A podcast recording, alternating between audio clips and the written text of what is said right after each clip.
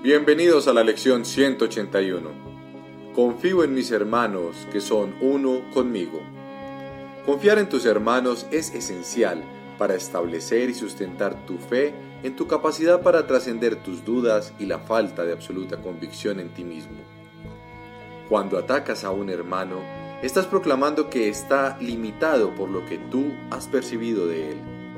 No estás viendo más allá de sus errores, por el contrario, estos se exageran, convirtiéndose en obstáculos que te impiden tener conciencia del ser que se encuentra más allá de tus propios errores, así como de sus aparentes pecados y de los tuyos.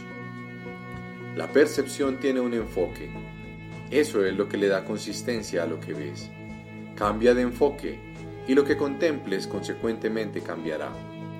Ahora se produce un cambio en tu visión para apoyar la intención que ha reemplazado a la que antes tenías. Deja de concentrarte en los pecados de tu hermano y experimentarás la paz que resulta de tener fe en la impecabilidad. El único apoyo que esta fe recibe procede de lo que ves en otros más allá de sus pecados, pues sus errores, si te concentras en ellos, no son sino testigos de tus propios pecados, y no podrás sino verlos lo cual te impedirá ver la impecabilidad que se encuentra más allá de ellos. Por consiguiente, en nuestras prácticas de hoy, lo primero que vamos a hacer es dejar que todos esos insignificantes enfoques den paso a la gran necesidad que tenemos de que nuestra impecabilidad se haga evidente. Damos instrucciones a nuestras mentes para que, por unos breves momentos, eso y solo eso sea lo que busquen. No nos preocupamos por nuestros objetivos futuros y lo que vimos un instante antes no será motivo de preocupación para nosotros dentro de este lapso de tiempo en el que nuestra práctica consiste en cambiar de intención. Buscamos únicamente la inocencia, nada más. Y la buscamos sin interesarnos por nada que no sea el ahora. Uno de los mayores obstáculos que ha impedido tu éxito ha sido tu dedicación a metas pasadas y futuras. El que las metas que propugna este curso sean tan extremadamente diferentes de las que tenías antes ha sido motivo de preocupación para ti. Y también te has sentido consternado por el pensamiento restrictivo y deprimente de que, aunque llegaras a tener éxito, volverías inevitablemente a perder el rumbo. ¿Por qué habría de ser esto motivo de preocupación? Pues el pasado ya pasó y el futuro es tan solo algo imaginario. Preocupaciones de esta índole no son sino defensas para impedir que cambies ahora el enfoque de tu percepción. Nada más. Dejemos a un lado estas absurdas limitaciones por un momento. No vamos a recurrir a creencias pasadas ni a dejar que lo que vayamos a creer en el futuro nos estorbe ahora. Damos comienzo a nuestra sesión de práctica con un solo objetivo, ver la impecabilidad que mora dentro de nosotros. Reconoceremos que hemos perdido de vista este objetivo si de alguna manera la ira se interpone en nuestro camino.